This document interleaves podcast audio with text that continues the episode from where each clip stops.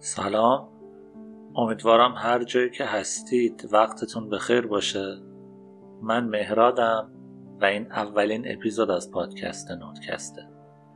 توی این پادکست من قصد دارم که در مورد یه سری از کتاب‌هایی که به نظرم کتاب‌های ارزشمندی هستن یه گپی بزنیم و با هم مرورشون بکنیم. تمرکزم هم بیشتر روی دو دسته از کتاب‌ها هست. دسته اول کتاب‌هایی که در طول تاریخ کتاب‌های مهمی بودند، توسط آدم‌های مهمی نوشته شدند و ایده‌های مهمی رو مطرح کردند و غالباً ایده‌هایی که توی این کتاب‌ها مطرح شده زندگی امروز ما رو به نوعی تحت تأثیر خودشون قرار دادن. و دسته دوم کتاب‌هایی که به نسبت جدیدترن، این اواخر منتشر شدن. بعضی‌هاشون کتاب‌های پرفروش و پرمخاطبی بودن. بعضی‌هاشون هم یه نکاتی رو دارن که به نظرم ارزشش رو داره چند دقیقه اینجا در موردشون صحبت بکنیم. امیدوارم اولا این مجموعه رو دوست داشته باشید و مهمتر از اون این که بتونه کمی براتون مفید باشه. چون این اولین اپیزود از این پادکست هست، من سعی میکنم چند تا نکته رو خیلی سریع بگم و بعد بریم سراغ کتابی که توی این قسمت میخوام در موردش حرف بزنیم. نکته اول این که همونطور که گفتم اسمی که برای این پادکست انتخاب کردم نوتکسته. دلیل این که این اسم رو انتخاب کردم اینه که خب کاری که در واقع دارم میکنم اینجوریه که من یک تعدادی نوت یا یادداشت از این کتاب‌ها دارم و اینجا میخوایم اونها رو با هم مرور بکنیم. نکته بعدی این که میخوام این اپیزودها حتی الامکان کوتاه باشه و خیلی متمرکز بپردازیم به ایده‌های اصلی کتاب‌ها. طبیعتاً اگر کسی علاقه‌مند شد به موضوع هر کدوم از کتاب‌هایی که اینجا در موردش صحبت می‌کنی و خواست بیشتر در موردش بدونه، حتماً توصیه می‌کنم که کل کتاب رو بخونه و یادمون باشه که این اپیزودها و به طور کلی پادکست‌های این شکلی به هیچ وجه جایگزین کتاب خوندن نبوده نیست و نخواهد بود.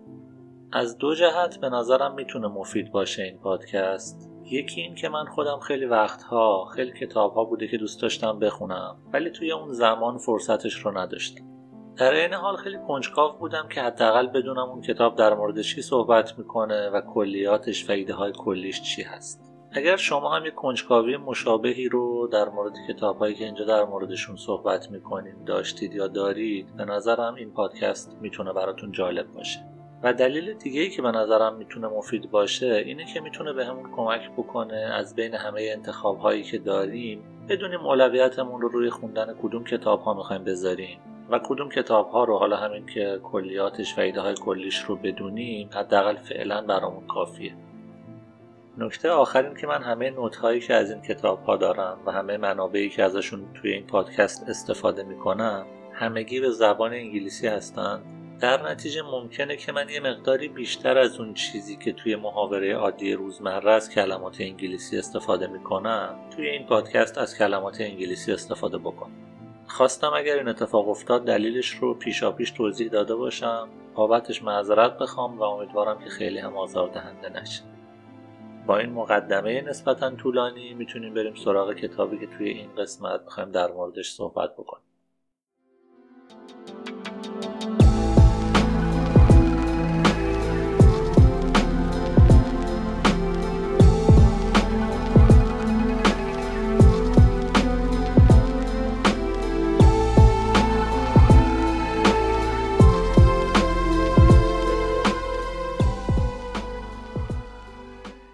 کتابی که برای اپیزود اول این پادکست انتخاب کردم کتاب ثروت ملل هست یا The Wealth of Nations از آدم اسمیت. دلیل این که این کتاب رو به عنوان اولین کتابی که میخوام راجعش صحبت بکنم انتخاب کردم اینه که ایده هایی که توی این کتاب داره مطرح میشه پایه و اساس چیزیه که ما امروز به عنوان نظام سرمایه داری یا کپیتالیسم میشناسیمش. و خب نظام سرمایه داری همه جنبه های زندگی امروز ما رو تحت تاثیر خودش قرار داده به نوعی.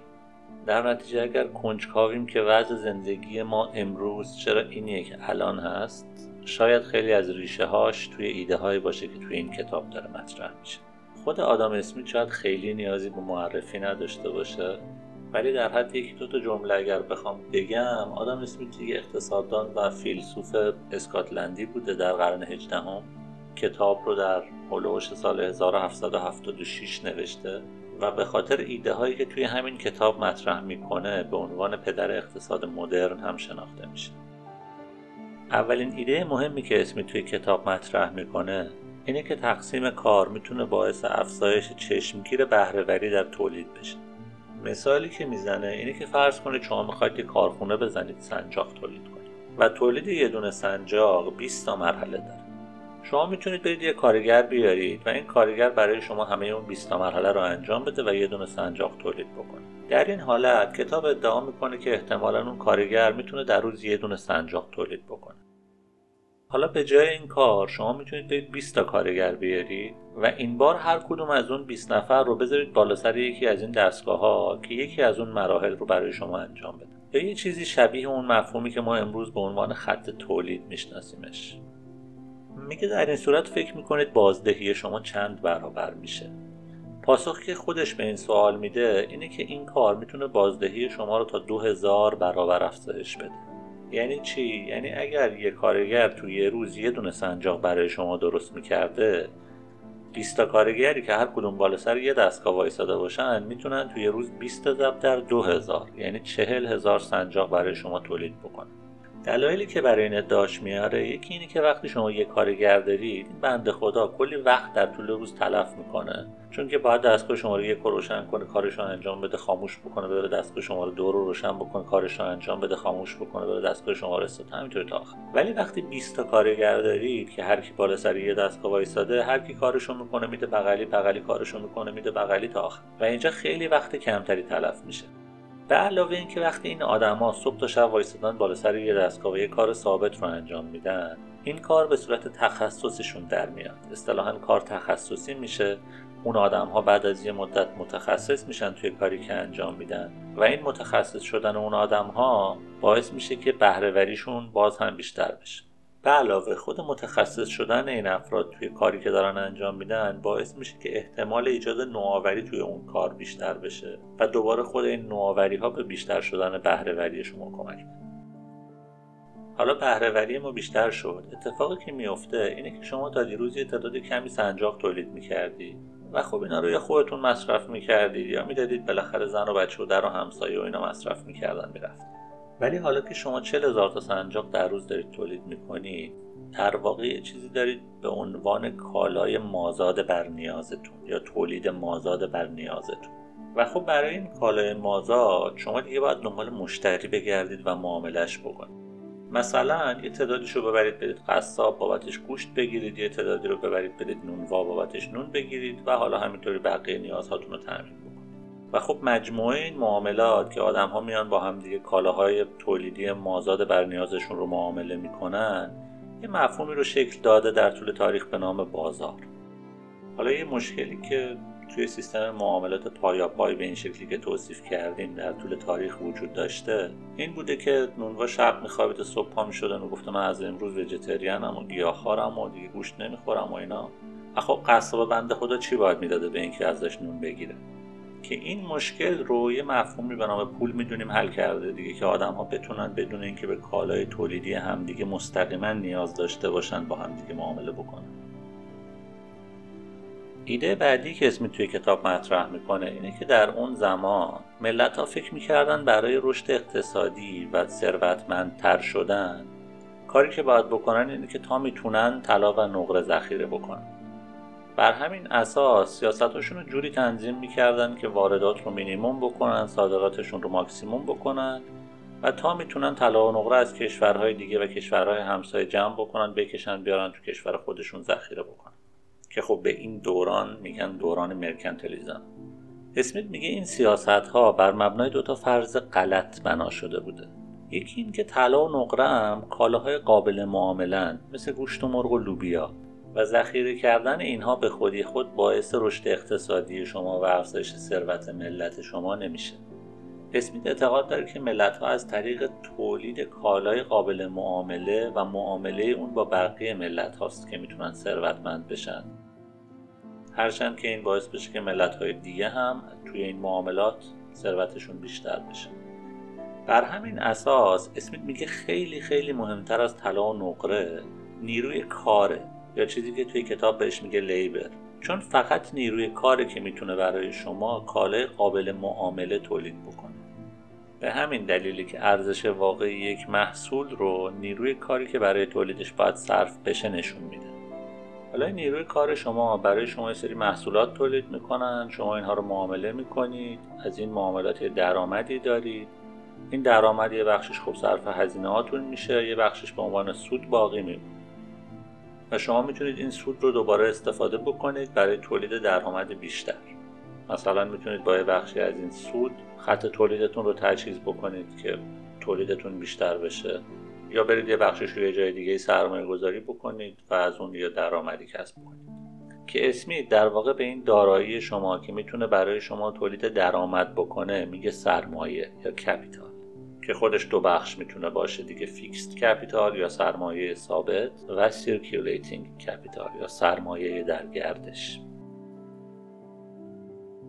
شاید مهمترین ایده‌ای که اسمی توی این کتاب مطرح میکنه یه مفهومیه به نام دست نامرئی یا invisible hand.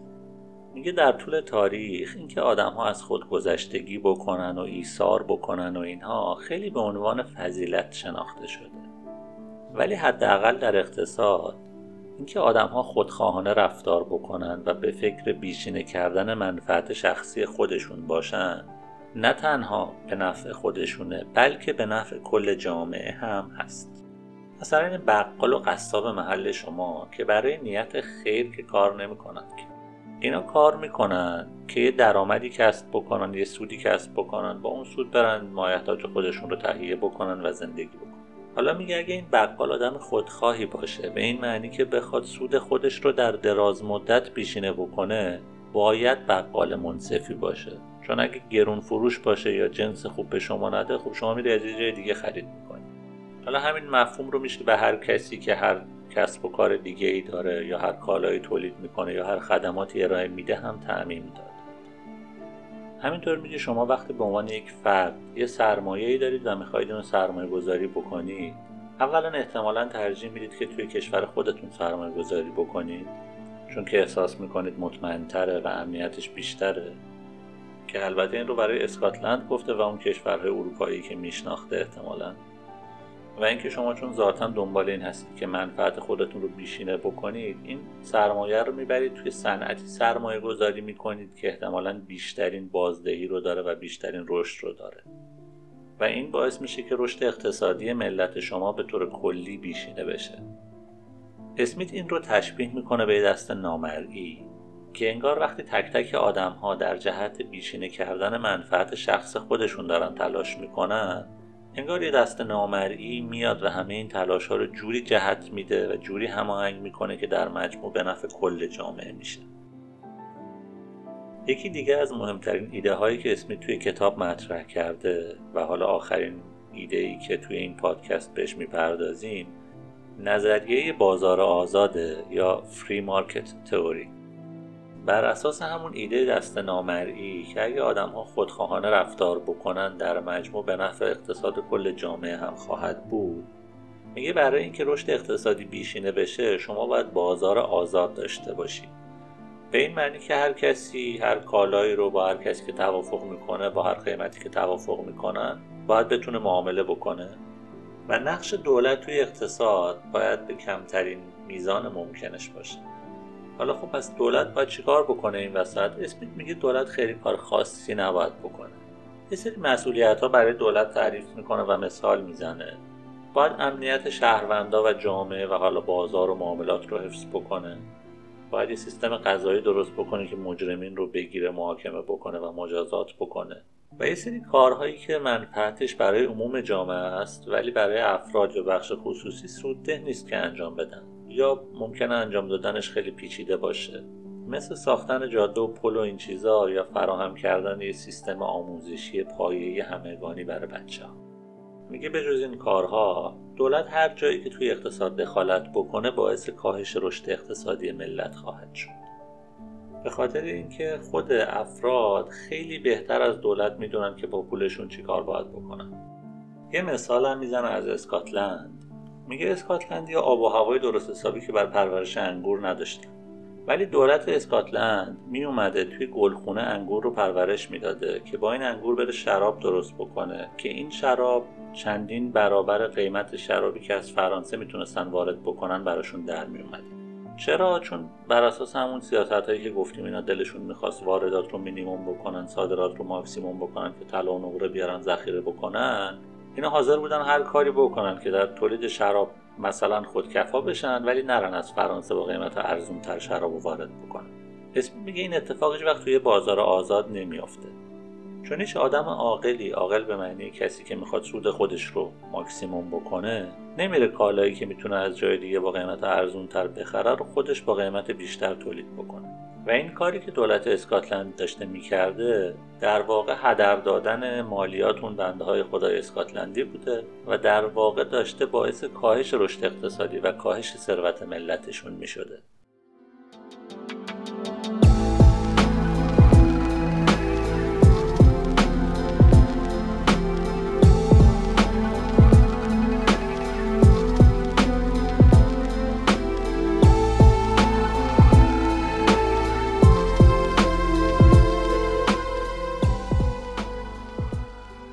در آخر اگه بخوام خیلی سریع ایده هایی که توی این کتاب مطرح شد رو یه مرور بکنیم، یکی این بود که تقسیم کار میتونه باعث افزایش چشمگیر بهره‌وری بشه، باعث تخصصی شدن کارها بشه، خود تخصصی شدن کارها باعث افزایش بهره‌وری بشه و باعث افزایش احتمال ایجاد نوآوری توی کارها. افزایش بهره‌وری باعث ایجاد تولید کالای مازاد میشه و معاملات این کالاهای مازاده که بازار رو شکل میده. ایده بعدی بود که منبع افزایش ثروت یک ملت نیروی کارشه و اینکه بتونه کالای قابل معامله با بقیه ملت‌ها تولید بکنه. ایده بعدی ایده دست نامرئی بود که اگه آدم‌ها هر کدوم خودخواهانه رفتار بکنن از نظر اقتصادی، در مجموع به نفع اقتصاد کل جامعه هم خواهد بود، بدون اینکه هر کدوم از اون آدم‌ها نیتش رو داشته باشن یا قصدش رو داشته باشن که بخوان به کل جامعه خدمتی بکنن. و آخرین ایده‌ای که در موردش صحبت کردیم ایده بازار آزاد بود که یک بازار آزادی که میتونه رشد اقتصادی رو بیشینه بکنه و دخالت دولت توی اقتصاد باعث کاهش رشد اقتصادی میشه. اگر تا اینجا شنونده این قسمت از پادکست نوتکست بودید، باید اول ازتون تشکر بکنم. میخوام خواهش بکنم که اگر فیدبک، نظر، انتقاد، پیشنهادی دارید حتما به من بگید. بهترین راه ارتباطی با من هم پیج اینستاگرامم هست. آیدی پیجم هست اف ام ای اکس پی که حالا توی توضیحات پادکست هم می نویسمش که باشه اونجا. قبل از اینکه این قسمت از پادکست رو تموم بکنم، یه توضیح کوتاهی میخواستم در مورد دسترسی به این پادکست روی پلتفرم‌های مختلف بدم. الان این پادکست نوتکست روی همه پلتفرم‌های معمول و متداول پادکست قابل دسترسیه. روی اپ پادکست اپل هست، روی گوگل پادکست هست، روی کست باکس هست، روی اسپاتیفای هست و روی وبسایت خود پادکست هم قابل دسترسی و شنیدنه. آدرس وبسایت هم هستش anchor a n c h o r .fm/notecast که اونجا اگر برید هم توی وبسایت میتونید گوش بدید به اپیزودها، همین که لینک پادکست توی همه پلتفرم‌های دیگه هم اونجا هستش. علاوه بر همه اینها من این اپیزودها رو روی یوتیوب هم دارم میذارم، ولی خب فعلا محتوای تصویری که وجود نداره، همین صوتی هست که همه جاهای دیگه هم میتونید بشنوید. تصویرش هم صرفا یه اسکرین شات از حالا اون کتابی هست که در موردش داریم صحبت می‌کنیم. ولی خب کانال یوتیوب رو خواستم همزمان با شروع پادکست شروع بکنم و این اپیزودها رو اونجا هم بذارم که بعدها اگر که وقت بیشتری داشتم و خواستم محتوایی رو که حالا نیاز به تصویر داره در مورد این موضوعاتی که در موردش داریم صحبت می‌کنیم باهاتون به اشتراک بذارم، یوتیوب رو هم داشته باشیم. اگر دوست داشتید میتونید اونجا هم سابسکرایب بکنید که داشته باشیدش. برای پیدا کردن پادکست هم روی یوتیوب هم مثل همه این پلتفرم های دیگه اگر نوتکست رو به فارسی بدون فاصله یا با نیم فاصله بنویسید و سرچ بکنید براتون میاد و میتونید گوشش بدید. در انتها اگر فکر میکنید که این محتوا محتوای مفیدی هست و خوبه که این پادکست ادامه داشته باشه، نوتکست رو به دوستانتون یا حداقل به اون افرادی که فکر میکنید ممکنه براشون جالب باشه معرفی بکنید. مواظب خودتون باشید. تا اپیزود بعدی خدا نگهدار.